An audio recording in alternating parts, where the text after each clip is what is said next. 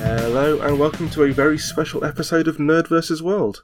I'm Brendan, your host, and I am joined today by Dr. Jennifer Otter Bickerdike. We will be discussing vinyl and why it matters. Like the way this is going already. It's a pleasure to talk to you, Jen. How are you doing? You know what? I'm actually pretty good. I'm I'm tired, but I'm good. It's been quite busy since the book came out, and um, it has been a whirlwind to see how many people have gotten excited about it. Way more than I thought so far. So it's been great.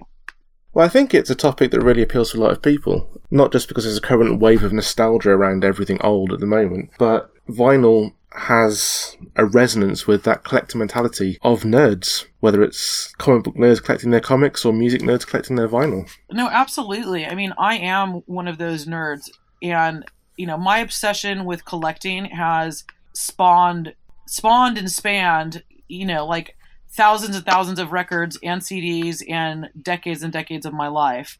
Uh, and there's a lot of times when I'd be like, I have to get this Pixies B side, even though I have all these songs somewhere else. This one has a different cover than anything else. And so I'm that kind of collector. Like, I want to be as completist as I possibly can. Yeah, I, I think comic book fans can relate to that as well. There's the whole variant cover issue with comics where a single issue might have three or four different covers and you have to collect them It all. just sucks because you know you're being taken for a ride. You know what I mean? Like, you know that, it, that it's, it's a marketing thing, but at the same time, there's like this obsession. It, you can't even it, it can't even explain it to people that aren't into it. Like it's just you. It's a need that you cannot express to anyone unless they are, are also into the same culture as you are. Um, and one thing I really found found when I was writing why vinyl matters is this kind of return to the visible physical culture of collecting. And what I mean by that, definitely you as a comic book fan will relate to this but the the physicality in terms of if you have a comic book on an iPod or an iPad, it's it's secret, it's invisible. And the same if you have music and MP3 on your computer. There's no art, there's no visual to it, there's no real history around it. And that is something that I think people are missing in their life. And that's been a huge part of the resurgence and interest in vinyl. Yeah, I think that's a point made in one of your interviews in the book. Um, I think it, I can't remember who it was now. I want to say Norman Cook, but probably wasn't. Um, where he talks about how if you have your music on your iTunes library, it doesn't define you. It doesn't make you special because everyone has the same music through Spotify. But the vinyl separates you because having vinyl shows yourself. It shows your taste. So it's much the same as comics on the iPad versus comics in long boxes on your shelf. Yeah, I mean, like one thing that Norman Norman said um, is that people used to come up to him and say, "Oh, I have all of your records," and it was a big deal. Like I, f- I am purchasing, so I'm I'm voting for you with my money, but I'm also voting for you in terms of physically having something that you created taking up physical space in my house and in my life. And now he says people come up to him to do pictures or whatever. They like never have anything to sign. They just want to take a picture of him. So it's like the music has become second to the the celebrity part of it and that is really really sad we were both saying um and that was kind of a theme that got repeated over and over again. Also cut chemist said and he, you know he here's someone that has over 10,000 records. He said it was really interesting that you know and i find this all the time you will like lose songs between that hard drive or this hard drive.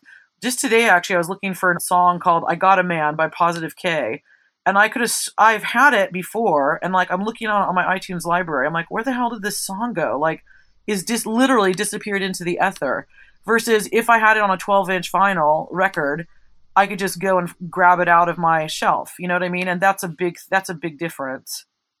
I mean we're we're so beholden this and this is to sound I mean I'm the worst we're so beholden to technology at this point that like you know, like today I was having issues with my iTunes on my computer and I was just like, oh my God, you know, like if the iTunes goes down the computer, then it's like, what's going to happen with the iPhone and the this and the that. And I think that's one, one of the things that is so appealing about vinyl is that it does force you to physically get up, walk across the room, flip the record over, it phys- it it makes you have to stop even for a second. Like you can't you can't really do two things at once when you're putting a vinyl record on. You have to put it on the record player, and that's that's a really big difference to the way that we live our lives now, when we're constantly multitasking and depending on on virtuality that does not necessarily have a place or a space. Yeah, that's one of the recurring themes I think in the interviews that you do is the idea of the ritual of vinyl, the ritual of listening to music. Do you think kids have that today?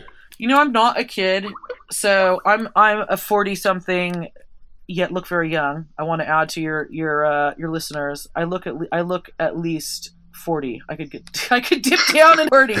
um, I'm not you know I'm not a young kid, but I will say this: the importance. I was teaching a class the other day, and I said these are 18 and 19 year olds at university. I said, "Do you guys know what a music subculture is?" And there's 20 of them in the room, and not one person knew what a music subculture was. And I had to explain to them what what a goth was, and it's like how do i explain what a goth is when that's something that's been such a huge part of you know being a punk being a goth like that's been such a huge part of my identity and my values and my ethos and how I've made friends and the guys I've dated and all these things. How do you explain succinctly to someone how the subculture and the music all go together? It's very difficult, and I that's completely missing now. Like now, you know, when I was when I was growing up in the '80s, you had to go to the bad, dangerous side of town to get the cool indie records, or to get the hair dye, or to get the um, you know, the bomber jacket. And now you can go into pretty much any high street in England or any hot topic in America, and uh, you have all those items there next to, you know, the, the stuff that was once dangerous and edgy and was publicly proclaiming your place as, you know, a different from other people. That's just as normalized as the Gap now. You were asking me, do kids have that or miss that? And my answer is, my succinct answer is yes I think that kids do totally miss that. Um, and I think it's something that I can't ever see it coming back because part of what made subcultures and vinyl and all these things important was the, the the ability for if you would a certain scene to be in, like incubated in a specific geographical area yeah and of which the, the record store played an important role because it was the cultural hub yeah, exactly. And now you just go on to the interwebs, and, and also I think the anon- anonymity. I can't say that word, but um, the fact that you can just go online and be, you know, you can basically make up a total persona. You can be a complete jerk. You know, like you couldn't be like that if you were going down to the the club where they're playing PIL.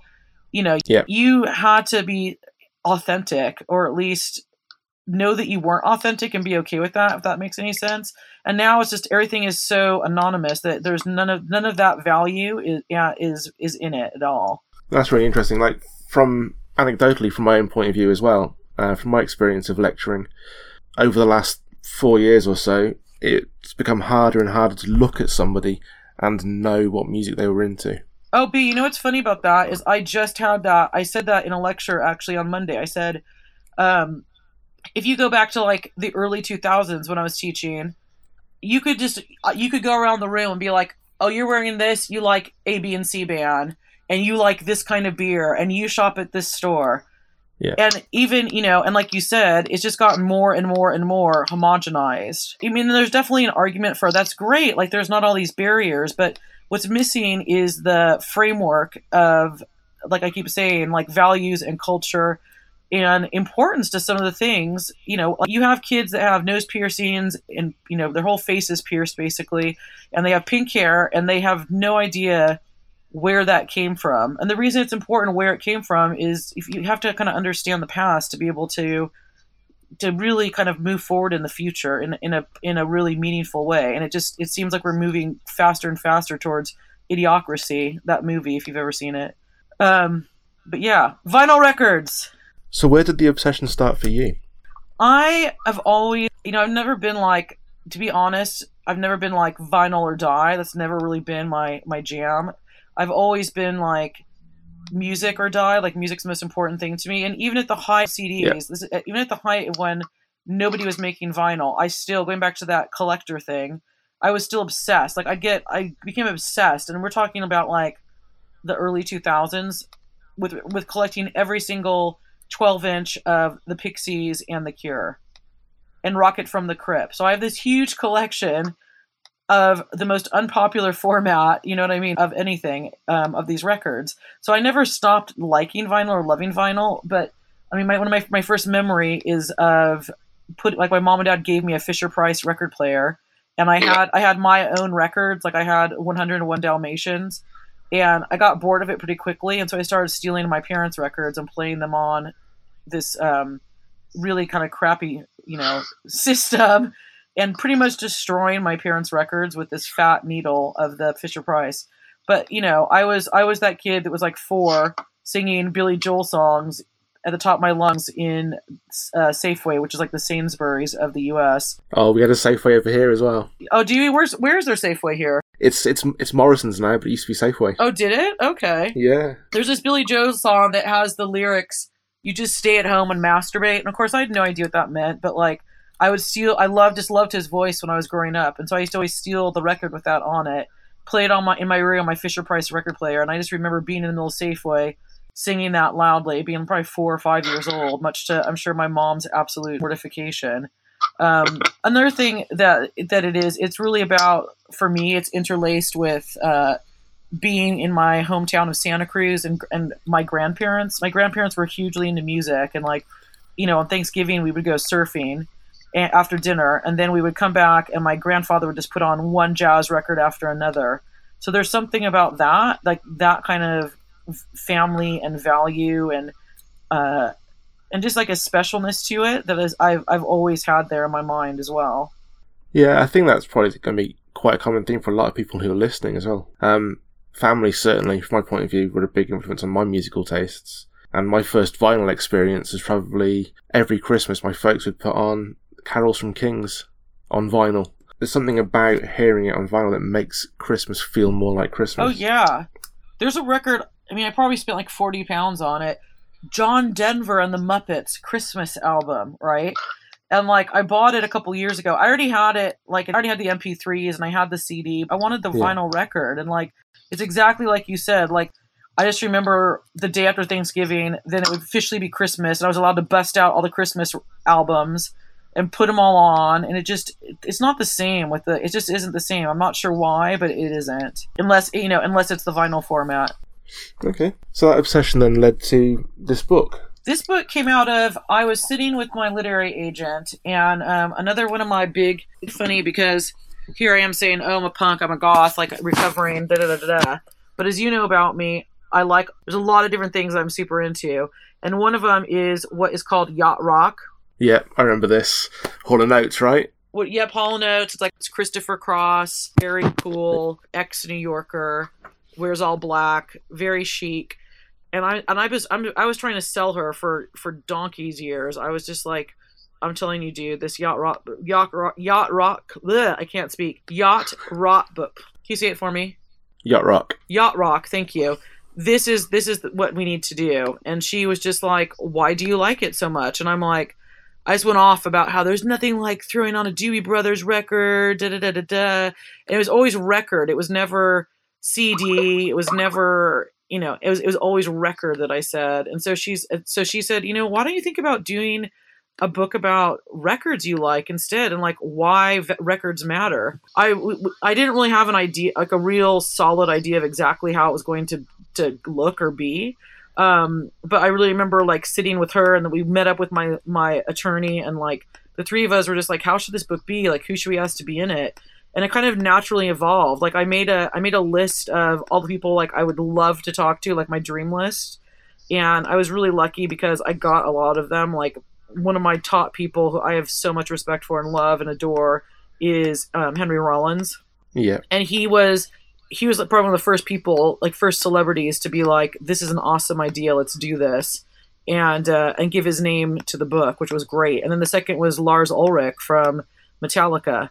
I I think he's lovely and wonderful. Like he did an interview for me before I even had a, a book contract, and was very much like, you know, if my name can help you get a book contract for this, then please use it. So that's how that's how the idea started, and it just started off kind of like what you and I were talking about, like conversations, like me talking to Lars Ulrich about his vinyl memories. and first record he bought and that whole relationship. So it, it was, and you know, you forget that you're talking to this world renowned icon because you're talking in the language of something that you both love, aka music, aka vinyl records. So that was really fun from a personal standpoint to do, doing the book. Yeah, I'm looking at the cover and I'm looking at the guys you're interviewing on there, and it was Rollins and uh, Fat Mike, Nick Hornby, and Lars that sold me on buying the book. I was like, I'm, I'm having this book because I want to hear what they say. And I find it quite interesting the contrast between, say, Rollins' view on vinyl and Nick Hornby's view on vinyl because they seem to be completely opposite. Yeah. Like, Rollins is saying that there isn't a nanosecond of music on Spotify, uh, unless it's on vinyl, doesn't really count. Whereas when you ask Nick Hornby why vinyl matters, he's like, well, it doesn't really that matter that much. What matters is the music. They sound to be complete opposites. Did you find when you were interviewing people that those who were actively involved in the creation of music held a more idealized image of vinyl, and those who liked the music and were more commentators like Hornby took a different approach? You know, that's a really that's a really really good question because I thought that fat the well in the, the thing that my favorite part of that Nick and Nick Hornby was another one that I'm like, oh my god, if I got Nick Hornby, that would be ridiculous. Obviously because of high fidelity. Like Yeah, absolutely. He kind of brought that archetype of the nerd rec you know, the making a list, the kind of record store employee obsessive to a global marketplace and out of a small subculture. So he kind of he created that in a in a lot of people's minds, like what that looks like. And so his opinions I found fascinating because that's that that book is what broke his career. And those characters uh, are what really you know put him on the map. And yet he's saying it doesn't really matter that much. But at the end of his interview what he says is i love this that vinyl is the only uh, format that has not been messed around with. And what he means by that is you can only record music or maybe you could say you could put comedy on vinyl. Like there's no like put this vinyl record in your computer or instructions on vinyl. You know what I mean? Like yeah, not been s- spoiled by anything like that. And I thought that was quite profound. And that's kind of what I found with people that were not necessarily making music, like you said, more a commentator, is they had a kind of a more global, detached view of it. Versus Rollins, it's such a personal thing for him. Yeah, absolutely. And um, with Fatboy Slim, actually, I found one of the things I did find is some of the interviews I did. Like I did one with with um, Fab Five Freddy, who's a hip hop hip hop and graffiti artist, like legendary. And I found with him, like he's like it doesn't matter. Nobody uses it anymore. It's crap. It's it's a pain in the butt. Like he was so negative about it. I'm like, oh my god, how am I ever going to use this for my book? Uh, but that's fine too. Like that makes it it's important then in memory in some of those cases not necessarily in the present if that makes sense. Like yeah. vinyl is what helped some of these people get to where they are unless they're the format that they're using currently. So where do you think the format's heading? I get that a lot. Like is this just like a what do you call it? Like a um a fad? Like is it going to go out with the beard and, and, kale? You know what i mean? And like super yeah. juices? Is, is it just one of those and you know, it's easy to say no, it's going to stay forever. I think what's going to happen, hope, or what I'm, I should say, what I'm hoping happens, is that you know we're not going to stop streaming ever. Um, I think streaming, it, streaming is and will continue to be the main form. I think of the way that people consume music. But I think one of the things that vinyl resurgence shows us is how important, like we were talking about earlier, the physicality of vinyl is extremely important. Um, and so I think vinyl will always be here to some degree. Like you know, I've lived through the mini disc. Dare I bring that up? Uh, you know, when I was a little kid, there was the eight track. People don't go back to those, but vinyl has just persevered, and there's a reason for that. Yeah, it's interesting because what is it about vinyl that makes it so special? I wonder because we've moved away from DVDs and Blu-rays, arguably, with Netflix streaming. So I don't see the same fascination with collecting videos or collecting DVDs that people have with collecting vinyl. I think the thing is like I'm trying to think, and you know, you probably can pull something off. Like I can think of the Endless Summer, which is a surfing movie. But what what is a movie cover that has spawned like a million imitations and has become an icon in and of itself? The way that like Joy Division's Unknown Pleasures has. Two I can think of that come to mind would be Jaws and Jurassic Park. Yeah, we could probably think of a lot of vi- of vinyl covers, though. You know what I mean? From from Yeah, regardless of if it's Nirvana, Nir- Nirvana, Nevermind, to you know like a, the Beatles, Abbey Road. So there's something about that 12 by 12 format as a piece of art that I think is ear is unreplaceable. It's like the perfect size for making a statement or for a canvas for somebody to put their vision onto. So there's that part of it, and then I also think I think the fact that it's such a pain in the butt now, like it's a pain in the butt to store. I've one things I'm finding, I have a lot of my records are still in America at my friend's house in storage, and I don't remember what's there and what's not there, and I've not brought them to the UK yet because it's still it's very expensive to send them. You know what I mean?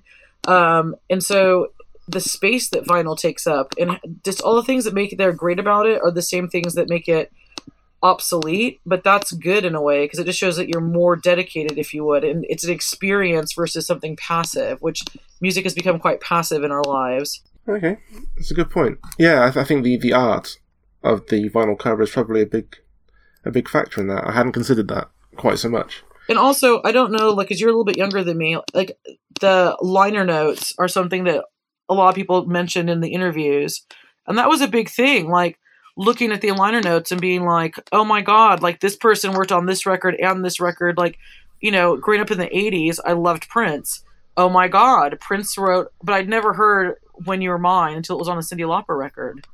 And it was like seeing those kind of connections um, or even like as I got older, like in college, seeing that uh, Jonn Penney from Ned's Atomic Dustbin, his girlfriend had like helped design the album covers, and I was super jealous because I thought he was really hot. Then I was like, "Who is this woman?" So it it acts as this kind of guide to what's going on behind the scenes and collaborations and relationships that. It's like it pulls the, the the liner notes pull the curtain back a little bit on Yeah, behind the scenes stuff that you as a listener otherwise wouldn't know.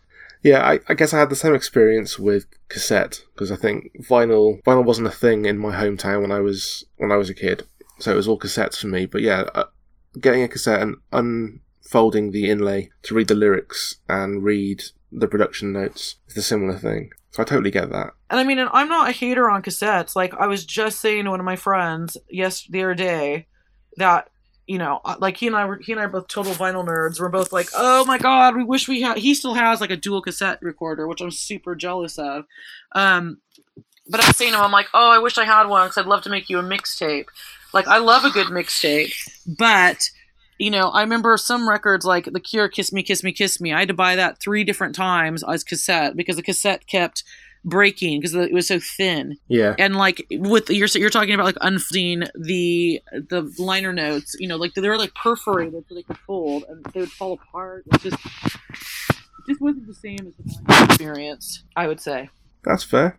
Yeah, uh, cassettes um unspooling and breaking though. I had to buy Michael Jackson Bad like three times as well. I think. Exactly. You can't be without Michael Jackson bad ever. Period. That was a joke.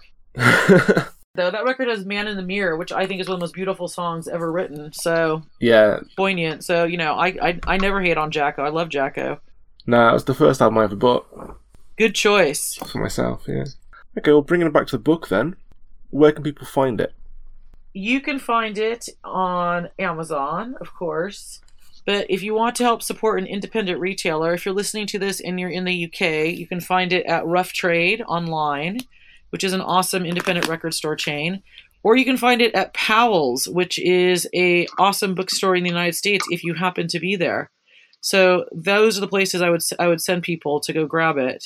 Cool. We'll put um links to the website in the show notes. Oh, that would be fab. I mean, one thing that's become really important, I think, is just sorting uh, the independent retailers. Like that's lately, since the books come out, especially, I've had probably three or four places in my hometown, Santa Cruz, go, independent places I grew up, including one place that was a book and record store that'd been there for over 40 years, go out of business because people are shopping online. And I'm just as guilty. And I mean, I'm like the queen of Amazon but I think there's something to be said of trying to support the individual culture and um, you know ecosystems of our local independently owned shops. Yeah, we had a our local comic shop closed back in July. So depressing, isn't it? Yeah, yes, that was my next question. I guess leads in quite well. Is what do you think comic shops can learn from record shops? Because record stores went away for a while. Brick and mortar record stores disappeared, but they are coming back. I know some of them are differentiating, like Truck in Cowley Road, for example, has a coffee shop too. But Rise in Worcester does okay, just being a pure record store. Now, comic shops, sadly, seem to be going the same way. The move has been to either online distribution of a physical product or um, Comixology format where you have it on Kindles and iPads. What could other mediums learn from record stores and vinyl and how they've managed to come back and make a difference? That's a really, really good question. And I think the main thing that I, mean, there's so many things crossovers that comics and record stores and records have, and a big part of it is that place where you know you it's the one place that you traditionally until the the internet you knew you could go and find other people that were interested in what you were interested in. And again, that face to face physicality is something that we absolutely take for granted now. I mean, and and with the convenience of the web, we've lost that. I think one thing that comic stores can learn is how to make it more of a place that people want to hang out and stay in. So whether it's putting in a coffee bar, whether it is having like meet and greets with famous um, famous writers, or doing meetups there of people that like specific comics, like how do you how do you make it a physical hub, and how do you make it important? I think that's really really. I mean, it, it it's it's kind of a pain in the butt because really what these places should be is stocking the best material that reflects what their their customers want.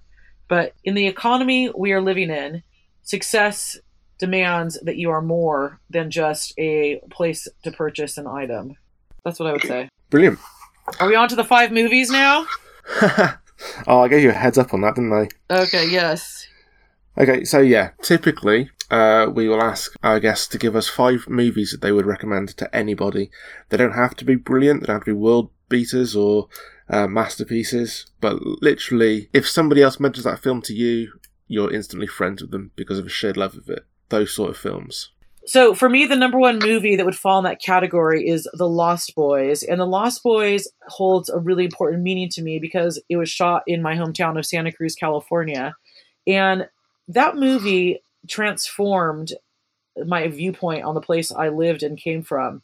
Because where when I was growing up there, it had kind of a dark, seedy underside of drugs and homelessness, but also it had this beautiful culture, surf culture and hippie vibe, which I still absolutely love about it. And the and the Lost Boys really captured that, and the way that they portrayed the fear and like kind of that darker side with the vampires, and it was just so awesome to see them capture something that was there in a cinemat- cinematography that reflected the reality. If that makes any sense. Yeah. It... And even recently, I was going to say I, I, met I met a friend. Um, we've been friends for like a month, but I absolutely love him. He's like my new favorite person. He and I were just like talking about vinyl. He bought the book. He's like the book is great. He's really into records. And then I posted on my Facebook that I just had bought these Corey Haim and Corey Feldman, who are of course the Frog Brothers in Lost Boys I'd purchased these like badges with that were their faces.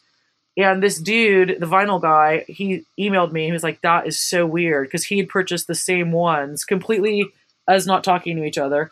He'd purchased the same ones like three months ago, and so that, of course, like opened up the whole conversation about, "Oh my god, this, that, the other," like ten million Corey jokes, and then like just like sending each other random pictures of like Nanook and Corey Haim. That's the dog that, that Corey Haim has. You know, that's number one. Lost Boys is number one with a bullet.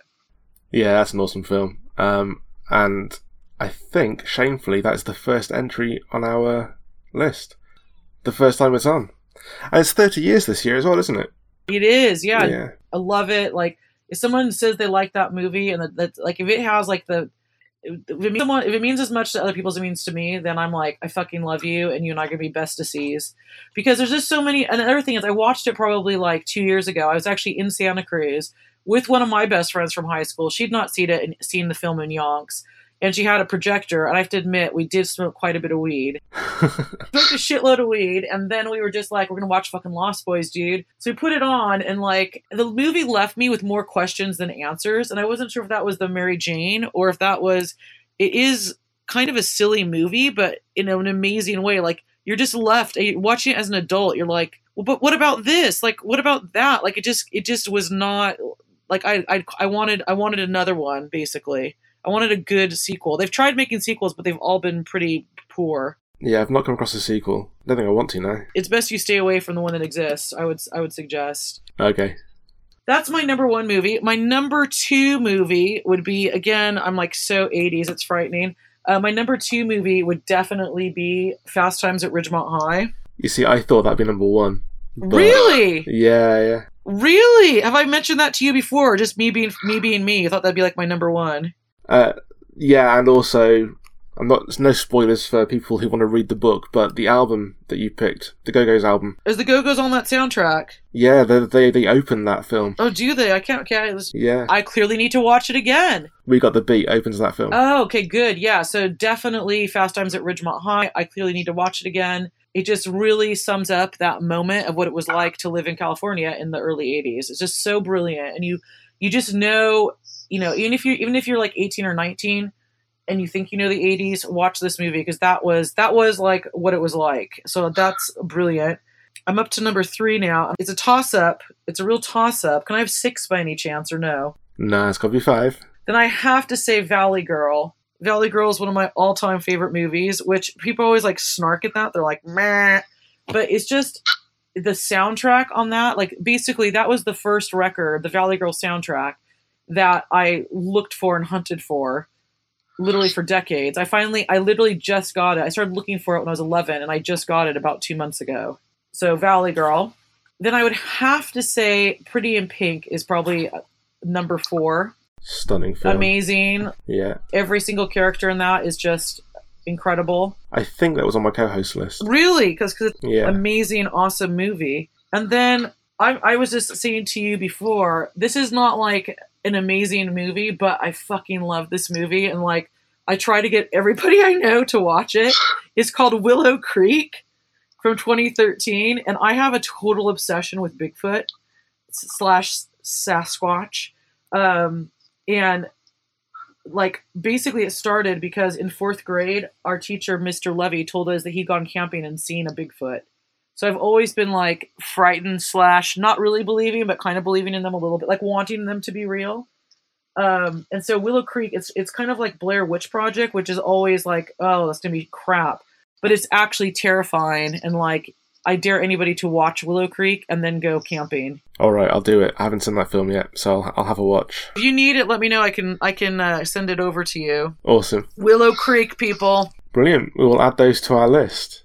Lost Boys, though, everybody has to see that. If you've not seen Lost Boys, then you suck. We had a viewing party for that on its thirtieth Did you? earlier in the year. Yeah, Did you think there was more questions than answers, or was that just me? Is that just this the weed? I remember watching it. I remember thinking about oh, there was some issue I had with the head vampire. There's, I mean, I don't remember all the issues I had because this is like two years ago now. But Yeah, I remember watching it, going, "That's not how I remembered it." Because I just, I don't know how I remembered it, but I remembered it just being much more like, "This is it. This is the way it is." And instead, I was left going, "But what about this? What about that?" You know what I mean? So, um, yeah, but still an amazing, awesome movie that is should not be missed. Of course, we have oh, what's his name, Alex something, who's he was a vampire in that, and then goes on to be in Bill and Ted with Keanu. So yeah. another another great great person. Oh my god, if I if I had gotten this another movie, which I know I didn't, but The Sure Thing with John Cusack. Sorry, it reminded me. Fucking brilliant. But anyway, I didn't get that, so don't add that to the list. Um. Awesome. Thank you so much for having me on. I super appreciate it. No worries. Uh, where can people find you on social media? They can find me at Jen Otter Bickerd, J E N B I C K E R D on Twitter, or Jennifer Otter Bickerdike on Facebook. Awesome. We'll put links in the show notes. That would be fab. No worries. And you have some book tour dates coming up as well? I do. I'm really excited. In London, there's going to be a signing on October 26th at 7 p.m. at Rough Trade East in London. It's going to be myself and Julia Ruzicka, who's the bass player for Future of the Left. Yeah, awesome band. She's hilarious and funny and smart. Um, and we're going to be talking to some other undisclosed special guests. So that's going to be really fun. And then we're going to have another one November 28th, and I'm completely nerding about this. November 28th, 7 p.m. at a place called Leaf, L E A F, Leaf in Manchester, and that's going to be me and Peter Hook of Joy Division, Joy Division slash New Order slash Peter Hook and the Light, the two of us. He's basically going to be interviewing me about the book. Amazing. That's going to be like me just freaking out. That's a dream come true, isn't it? It is. That is that like literally is just like okay, like now I I can't believe it. Like if you would have told me that like five years ago, I wouldn't have believed you that that was going to happen. So I'm really excited about that. Is the ticket prices or is it free? Free, all free. Amazing. I am going to try and get down to Rough Trade. Oh my god, please come to Rough Trade. And if and if we do the Birmingham one at some point, I want you to come to that one too. It's really funny because one of the reasons we didn't do Birmingham is because I was having I, ha- I was had my heart set on. Remember I said a second ago, Jonn Penney from Ned's Atomic Dustbin. He lives near Birmingham, and um, I'm like, I really want him to do the in store with me. I want him to do it with me. And like, I was asking my friends, does anybody know Jonn Penney from Ned's Atomic Dustbin? And like, probably a week ago, out of nowhere, I got an email from him being like, I hear you're trying to get a hold of me. I'd love to do an event with you. And I was like, oh my God. So like between that, like between that and Peter Hook, it's like all my Britpop dreams have come true. That's awesome. Living the dream. Yeah, I'm living the dream, baby. But thank you so much for having me on, and thank you everyone for listening. No worries. That's all for this week. I've been Brendan, and thank you all for listening. Until next time, take care and be excellent to each other.